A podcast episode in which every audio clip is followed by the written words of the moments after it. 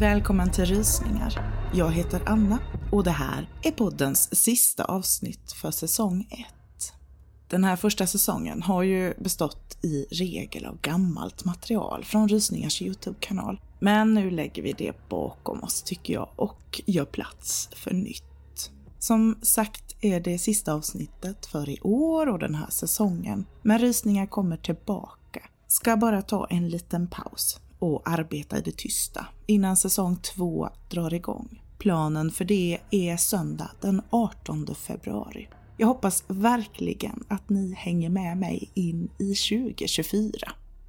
Men det här avsnittet tillägnas helt och hållet en story skriven av U. En författare vars verk ni kanske har bekantat er med förut. Och eh, ni kommer absolut få höra mig läsa mer av honom framöver. Tack U för dina fantastiska stories. Med det önskar jag er alla ett gott nytt år. Här kommer Bakom Bödelberget.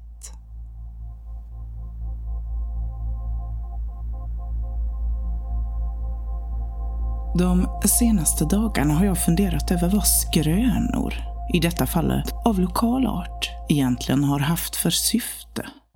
Baserat på det lilla jag läst och hört genom åren har de inte enbart tjänat som underhållning, utan även som varningar för mer eller mindre reella hot.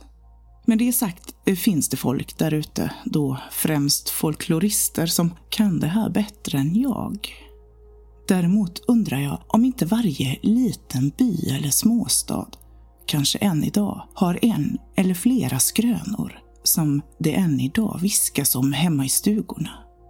I den lilla by som jag växte upp hade vi det sannoliken. Jag bodde i en liten håla på västkusten fram tills jag var 19 år gammal. Därefter bar det av till Göteborg för vidare studier och för drygt fem år sedan flyttade mina föräldrar till Mölndal så att vi på så vis skulle komma närmare varann. Jag har själv inte satt min fot i min hemby på 20 år och efter att ha pratat med min barndomsvän Per lär det då aldrig ske igen. Men låt mig få backa bandet och ta det hela från början. Som sagt, byn jag växte upp i ligger i Västra Götalands inland. Detta måste ha varit någon gång under 80-90-talet. Man levde i samklang med naturen. Inte bara för att jorden var väl lämpad att brukas och att det fanns gott om vilt i skogen, men även för att det var så pass nära in på knuten. Det ska också påpekas att vi inte var helt isolerade från den moderna civilisationen. Det fanns en liten dörrfabrik där många i byn jobbade. En elektrikerfirma, men även ett sågverk. Utöver det fanns det bank och postkontor och sist men inte minst en handelsförening som hade det mesta man behövde. Kortfattat, det var tryggt. En avskild liten oas i vilket de flesta barn hade en stabil uppväxt. Jag hade i alla fall en gång i tiden planer på att flytta tillbaka dagen jag själv hade träffat den rätta så att man kunde slå sig ner och bilda familj. Men nu vet jag inte riktigt hur jag känner för det hela. Nåväl, jag ska sluta gå likt katten runt het gröt och istället komma till skott. Det var höst och jag kan ha varit elva år gammal. Gick man inte i skolan, läste läxor eller hjälpte till hemma ägnade man mycket tid ute i skogen. Det var allt ifrån att man lekte, byggde kojor och gick på upptäcktsfärd bland tassemarkerna. Per, som jag nämnde tidigare, var den jag umgicks allra mest med och redan när vi var nio år gamla hade vi säkert utforskat mer än hälften av de skogar och myrar som inneslöt bebyggelsen. Man fick komma och gå som man ville, men med ett undantag. Det var likt en helig vers som reciterades i varje hem och stuga för varje barn som bodde i vår by. Ni får inte gå till Bödelberget. Enligt de vuxna var platsen hemsökt eftersom man en gång i tiden avrättade brottslingar där. Ibland, på vissa nätter, räckte det med att man befann sig i närheten för att man skulle kunna höra de dödas klagan. Det fanns även de som ska ha sett bleka gestalter, vålnader, röra sig runt i området. Men det slutade inte där. Bakom Bödelberget bodde det någon som kallades Trollgubben. Till skillnad från spöken höll han till bakom berget, närmare bestämt i en grotta. Ett av skälen till att han bodde där var för att kunna dricka det blod som rann ner för bergstoppen varje gång någon fick sin livstråd avklippt. Trots att det var flera decennier sedan man avskaffade dödsstraffet i Sverige menade man att han fortfarande bodde i krokarna. Men att han nu istället rövade bort oförsiktiga barn. Hur otroliga dessa historier än må ha låtit tog man det hela på största allvar. Mest för att jag var alldeles för mycket av en räddhare på den tiden. Per var dock av ett annat virke. Med det sagt var han inte stökig eller på något vis en legist. Däremot var han en äventyrare av rang och drog till mina föräldrars förtret ofta ut mig på långfärder från vilket eh, vi allt som ofta återvände först när solen hade börjat sjunka ner bakom trädtopparna. Det kom av det skälet inte som någon större överraskning när han en lördag förmiddag började prata om det sägenomspunna berget. Träden stod i brand med höstens färger. Luften var frisk, om än kylig, även om vi hade pälsat på oss bra. För tillfället gick vi på en av de många smala serpentinvägarna vars grus inte hade vidrörts av fordonsdäck på åratal. Per fäktade i luften med en pinne samtidigt som han sa Du Tobias, du vet det där Bödelberget? Mm. Jag tittade ner i backen och sparkade undan några småstenar innan jag mötte hans blick. Han hade något jävligt i blicken som avslöjade att hans upptäckarlust hade vaknat till liv ännu en gång. Man behövde inte vara ett geni för att förstå vad han hade i görningen. Små tunna moln av kyla letade sig ur hans mun tillsammans med hans ord. Har du aldrig varit nyfiken på vad som finns där? Nej, inte särskilt. Fast det vet vi ju redan. Pers handskbeklädda hand slog till med lätt i sidan, varefter han skrattade men kom igen nu Tobias. Vi är snart tolv och du tror fortfarande på spöken och troll. Jag kunde inte riktigt möta hans blick. Det hela kändes lite pinsamt och för att inte tappa ansiktet helt sa jag en smula osäkert. Mm, nej, klart jag inte gör, men, men vad då? Har du ens sett något spöke någon gång? Hans blick sökte min. Jag tittade på honom och svarade Nej. Troll då? Jag suckade. Nej, inte det heller. Han låg och la armarna i kors och blickade ut mot skogen innan han vände sig tillbaka mot mig. Ögonen brann, likt de alltid gjorde när han hade någonting på gång. Jag har faktiskt tagit reda på vägen dit. Vad säger du? Jag slog ut med armarna. Vad då? Nu? Ja, vad då då? Pers ord hängde i luften när jag tittade in bland träden. Skogen kändes plötsligt uråldrig och farofylld. Som om den skulle sluka de som vågade ta första steget in. Jag svalde, tittade ner på mina gummistövlar och harklade mig. Okej, okay, men måste vi göra det exakt nu? Eh, kan jag inte få tänka på saken några dagar? Får mamma och pappa reda på att vi har varit där så kommer de att dra in min veckopeng och säkert ge mig utgångsförbud. Han funderade en liten stund, men nickade sedan och sa att det gick bra. Några dagar senare fick jag reda på att mina föräldrar skulle åka bort över helgen till några gamla vänner. De hade redan förmodat att jag inte var speciellt intresserad av att följa med av den anledningen hade de redan pratat med Pers föräldrar berörande ifall jag kunde få stanna över medan de var borta. Situationen gjorde mig lite kluven. På ett sätt skulle det bli roligt, men samtidigt visste jag att Bödelberget skulle komma på tal igen. Helgen anlände med stormsteg och jag hade knappt kommit in på Pers rum och ställt ner min ryggsäck förrän han utbrast Ska vi sticka till Bödelberget efter maten? Snaran var åtdragen. Det var med andra ord ingen idé att protestera. Förvisso var mamma och pappa bortresta. Spelade man sina kort rätt så skulle de inte få reda på någonting. Min vän sken upp som en sol när han fick mitt medhåll, men än hade jag något att tillägga. Men ser vi någonting konstigt så måste du lova att vi sticker hem direkt, okej? Okay?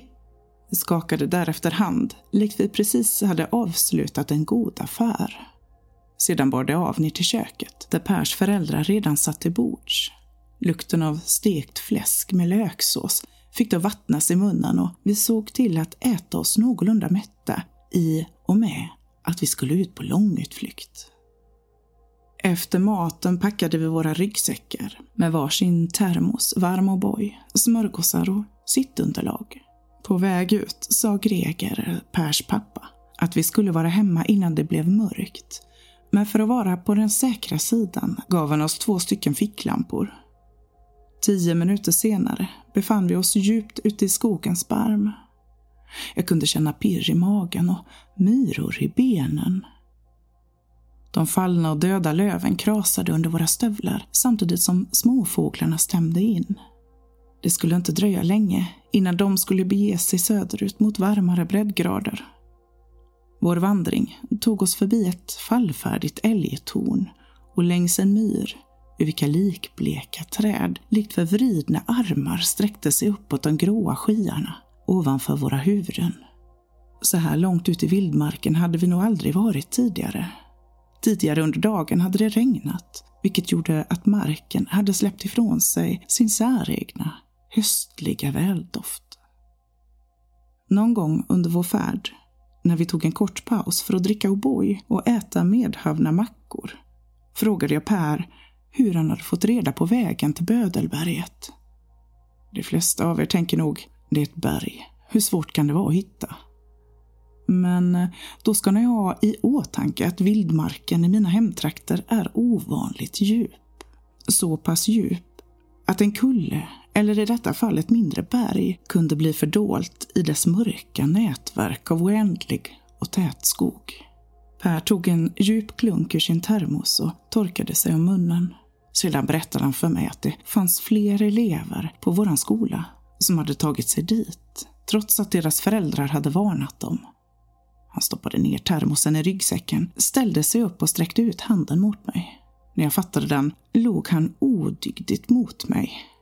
Självklart. Han hade då alltid en räv bakom örat. Men jag sa inget. Det var först när jag var på fötter igen och hade borstat av mina byxor som han berättade för mig. Men du och jag, Tobias, vi ska göra mer än enbart hitta Bödelberget. Jaså, det ska vi. Vad hade du tänkt dig? Så vitt Per visste så hade ännu ingen vågat ta sig upp på självaste berget och därför aldrig sett vad som fanns på andra sidan. Men det, det ska det bli ändring på. Han lät kavat. Det var en sak som var säker. Du menar väl inte att jag kunde känna hur pulsen började slå allt snabbare? Att vi ska bli den första som bestiger Bödelberget därför även få se vad som finns på andra sidan. Jo, det kan du ju det fasen på. Jag visste inte vad som skrämde mig mest. Vålnader eller grottroll. Eller vad som skulle hända ifall mina föräldrar fick reda på att jag hade brutit mitt löfte. Per måste ha anat min oro. Jag förstår om du inte vill, men jag behöver inte säga någonting till de andra på skolan att, att du var med. Jag tittade förbi honom, i den riktning han hade pekat ut att vi skulle gå härnäst. Jag vet egentligen inte vad som for i mig, men det kanske inte var så farligt ändå. Nog för att jag egentligen inte ville fortsätta, eller brydde mig om att bli känd som någon slags hjälte på våran skola. Men det kanske var dags för mitt första riktiga elddop.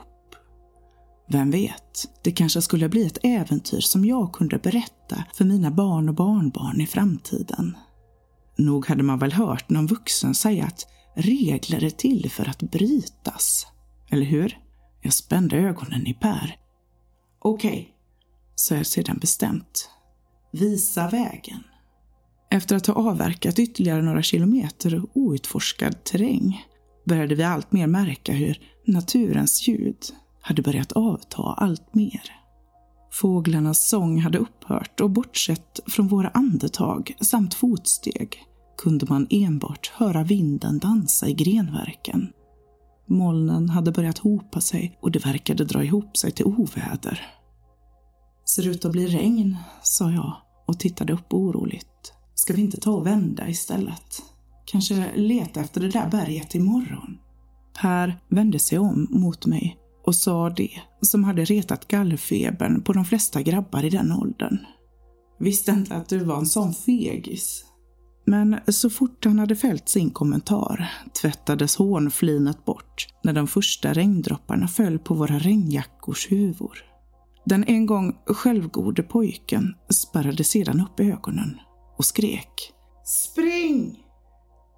Likt någon hade tryckt på en knapp öppnade sig himlavalvet och det var med nöd och näppe vi hann kasta oss in under en stor gran innan skuren kom. I tio minuter satt vi och tittade ut från under vårt provisoriska regnskydd tills vi såg att det hade börjat bedarra. Lukten av den blöta jorden och vegetationen sökte sig upp till våra näsor och ännu en gång hade världen blivit på nytt född. Regnmolnen hade tunnats ut och svaga solstrimmor kunde anas tränga sig igenom diset som långsamt kom krypandes.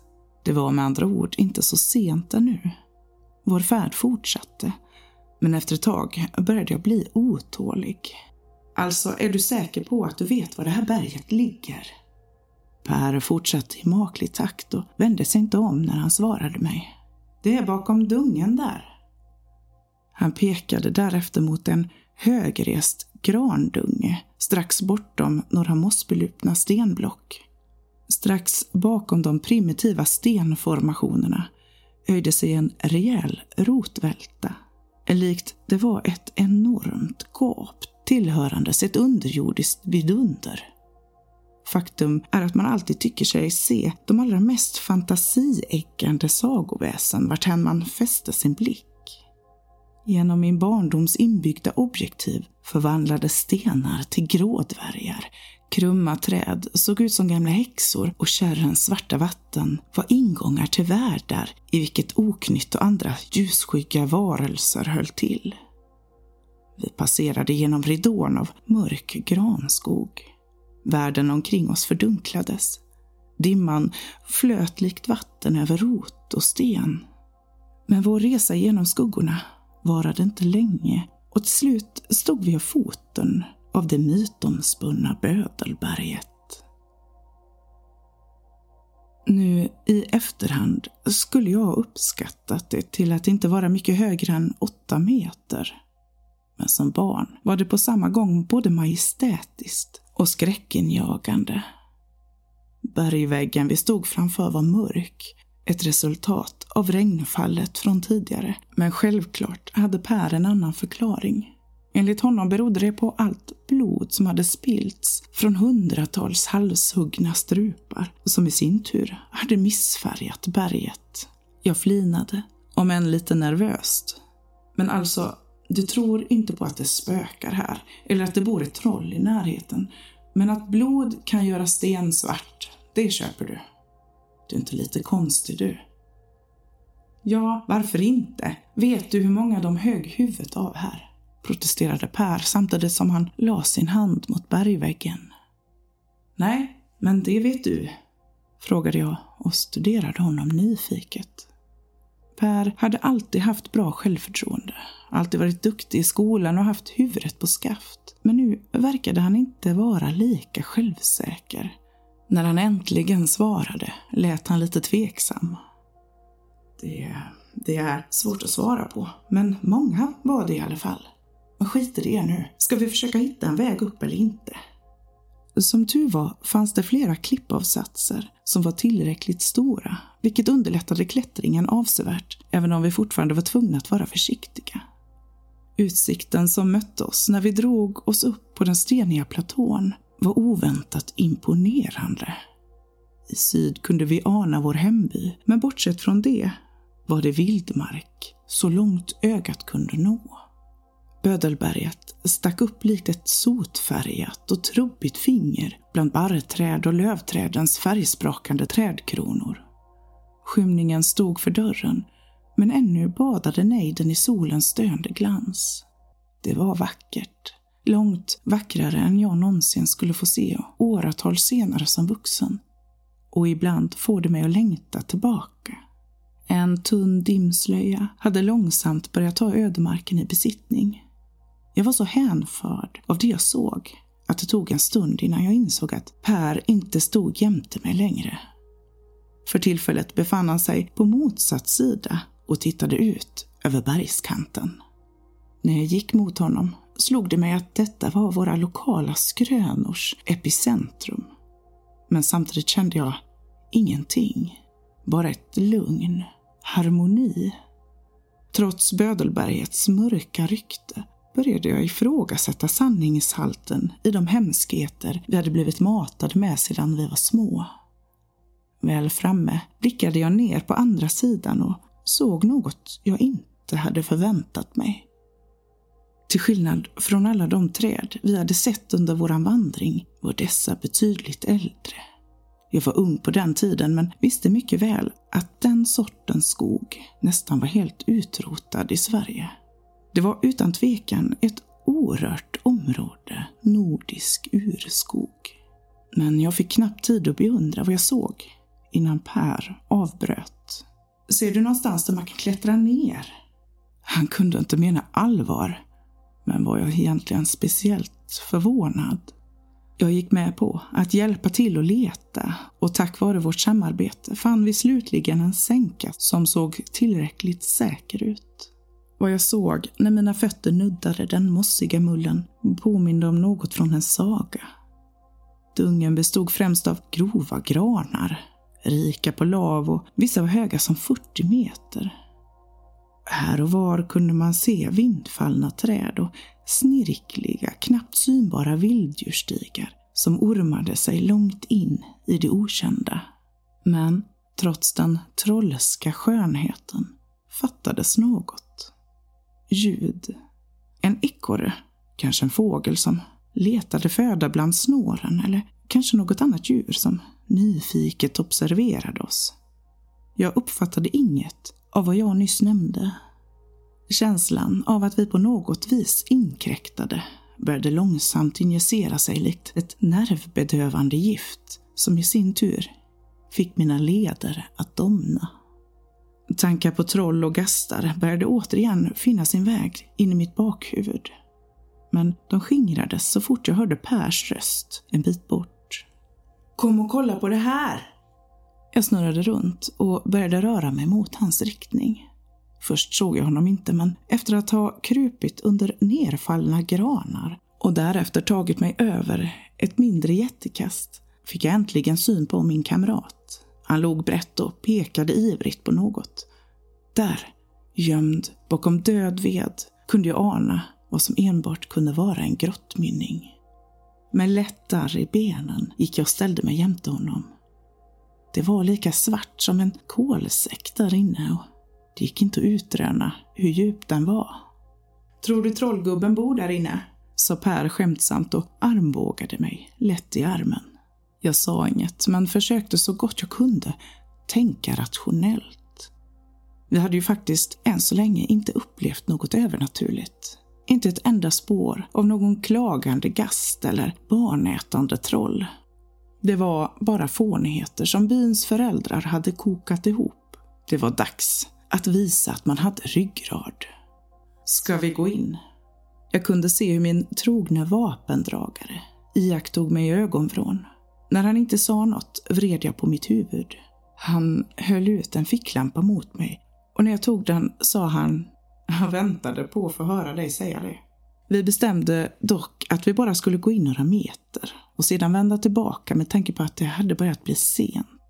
Om grottan var intressant nog skulle vi kanske återvända hit och kanske kunde det bli vårt nya tillhåll under sommarloven. Men vi hann knappt kliva in förrän vi hörde ljudet av grenar som knäcktes bakom oss och kort därefter fotsteg. Mitt nyfunna mod falnade och våra blickar möttes. Tyst, då jag inte ville bli upptäckt, väste jag fram. Vad gör vi? Kom, följ efter mig. Jag slog följe och kröp sedan ner bakom den livlösa men tätbevuxna vegetationen en bit bort från grottöppningen. Efter att ha släckt våra ficklampor såg vi till att göra oss så små som möjligt. Det blev dock snabbt klart för oss att det inte rörde sig om ett djur. Vad det än var så gick det upprätt på två ben och färdades dessutom mot vårt håll. Närmare och närmare tills stegen stannade till en bit bort från vårt gömställe. När inget hände kikade jag försiktigt fram och såg då en man.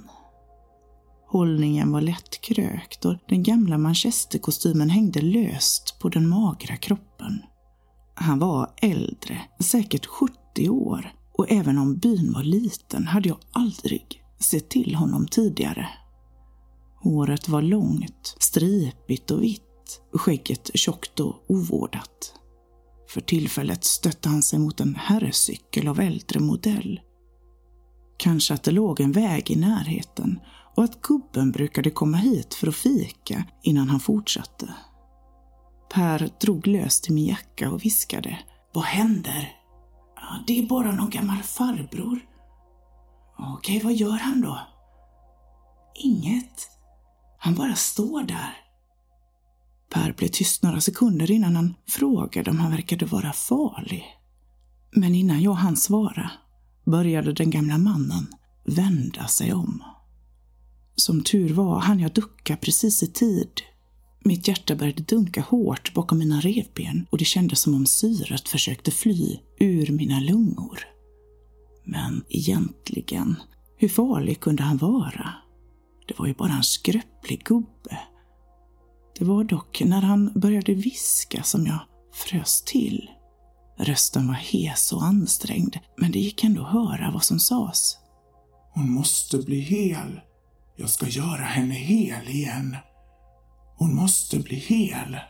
Jag ska göra henne hel igen. Förvirringen, tillika rädslan, bara växte i takt med att mannen började närma sig.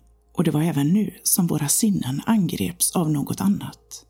En unken odör av urin utblandad med sprit.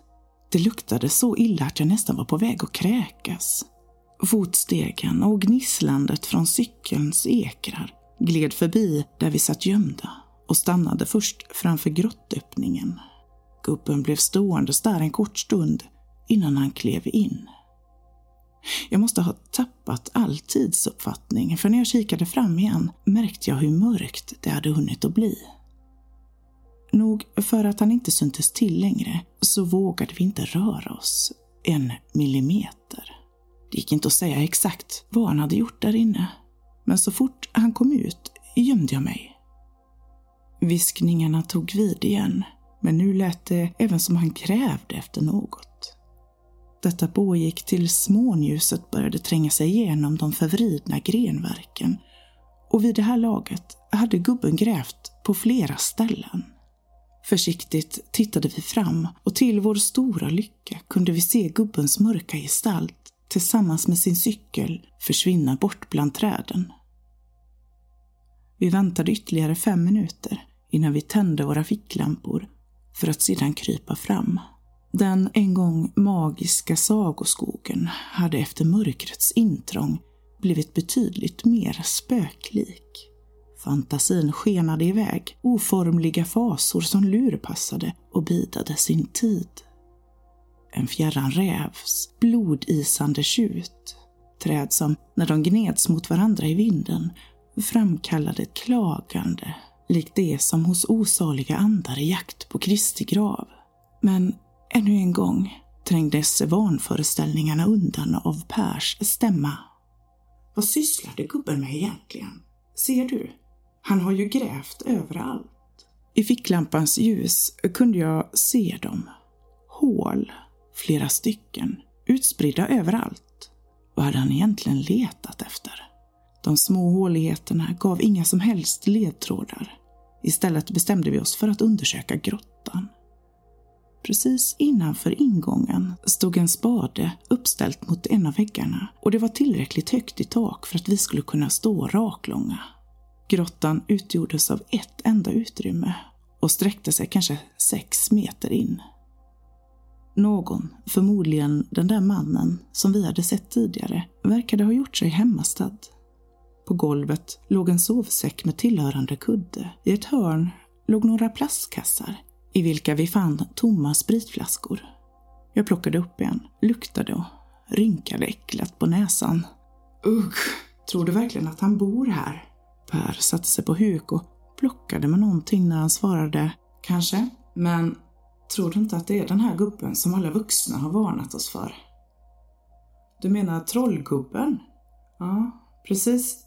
Som med andra ord, det har aldrig funnits några spöken eller troll. De har ljugit hela tiden. Okej, okay, men varför? Frågade jag. Per ryckte på axlarna. Ingen aning. Vuxna är så konstiga ibland. Jag nickade. Sant. Men eh, vad har du där?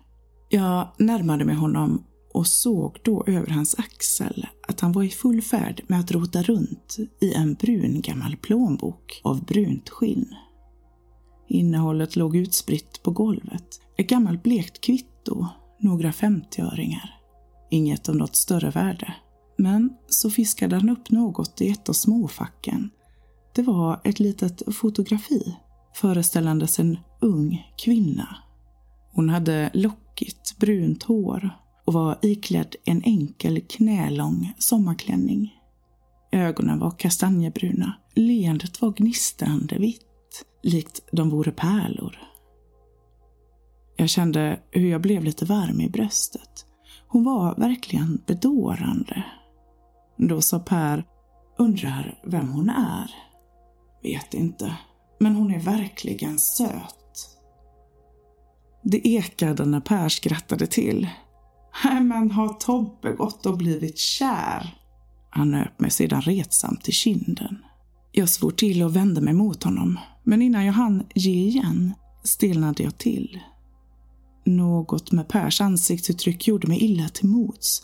Hans ögon och mun var uppspärrade likt hans ansikte var en skräckmask. Han såg fullständigt livrädd ut.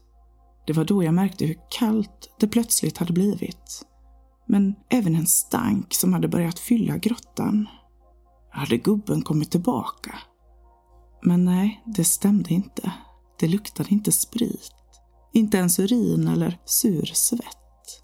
Ett minne ifrån när mina föräldrar brukade slakta gris hemma i tvättstugan gjorde sig där och då påmind.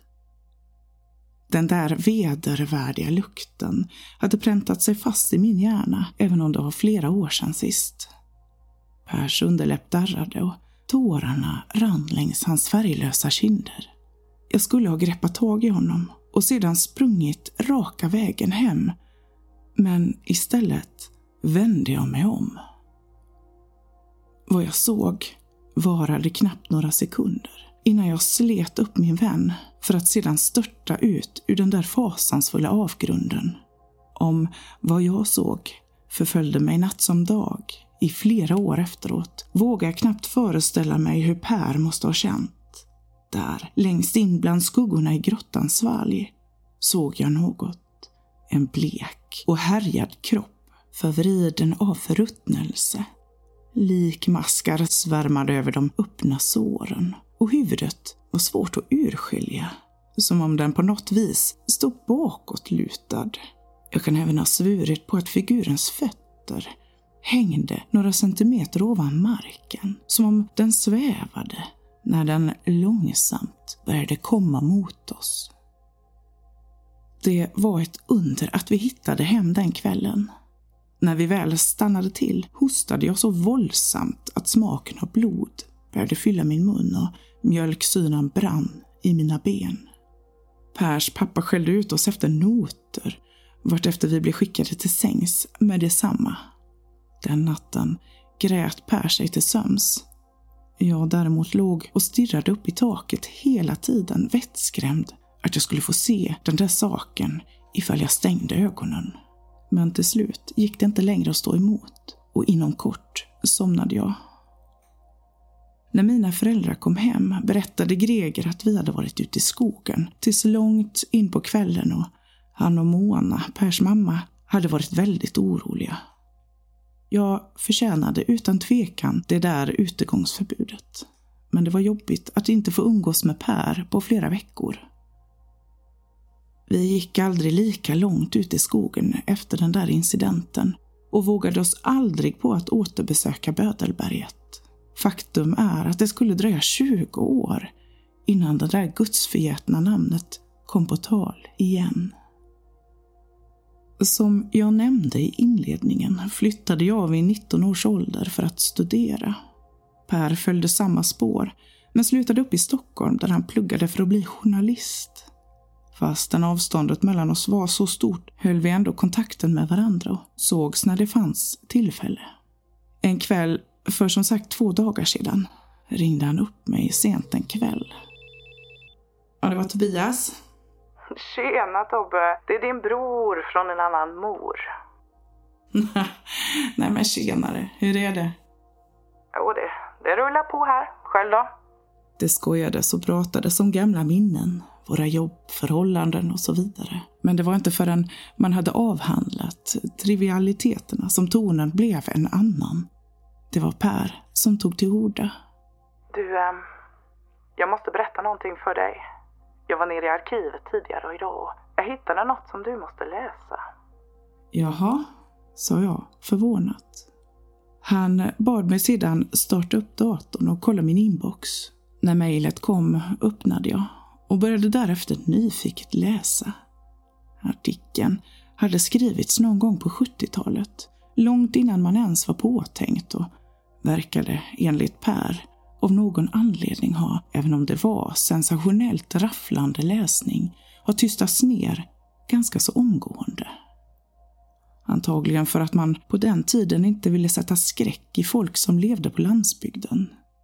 En bit bort från min och Pers hemstad hade några svampplockare gjort en ohygglig upptäckt inne i ett berg.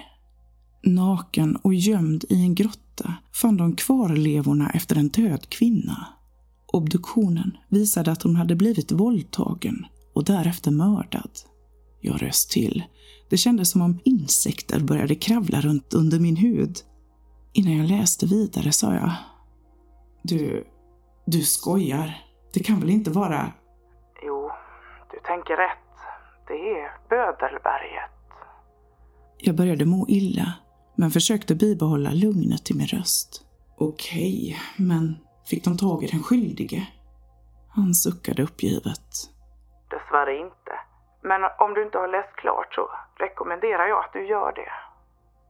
Lite längre ner i artikeln fanns det ett foto på en man. Trots att det hade gått flera år mellan mordet och då vi såg honom för första och sista gången kände jag genast igen honom. Trollgubben, den viskande mannen, hette Albert Jönsson. Han vädjade till allmänheten att de skulle hitta gärningsmannen och att han aldrig skulle ge sig innan man fann den skyldige. Jämte honom fanns ett annat foto. Samma foto som vi hade hittat i grottan. Det lockiga bruna håret, ögonen, leendet. Jag läste upp namnet för mig själv. Beatrice Jönsson. För jävligt, eller hur? Men jag fick reda på lite mer. Vet dock inte vad jag ska tro eller tänka. En våg av desperation sköljde över mig. Har du sagt A får du säga B. Du måste berätta för mig.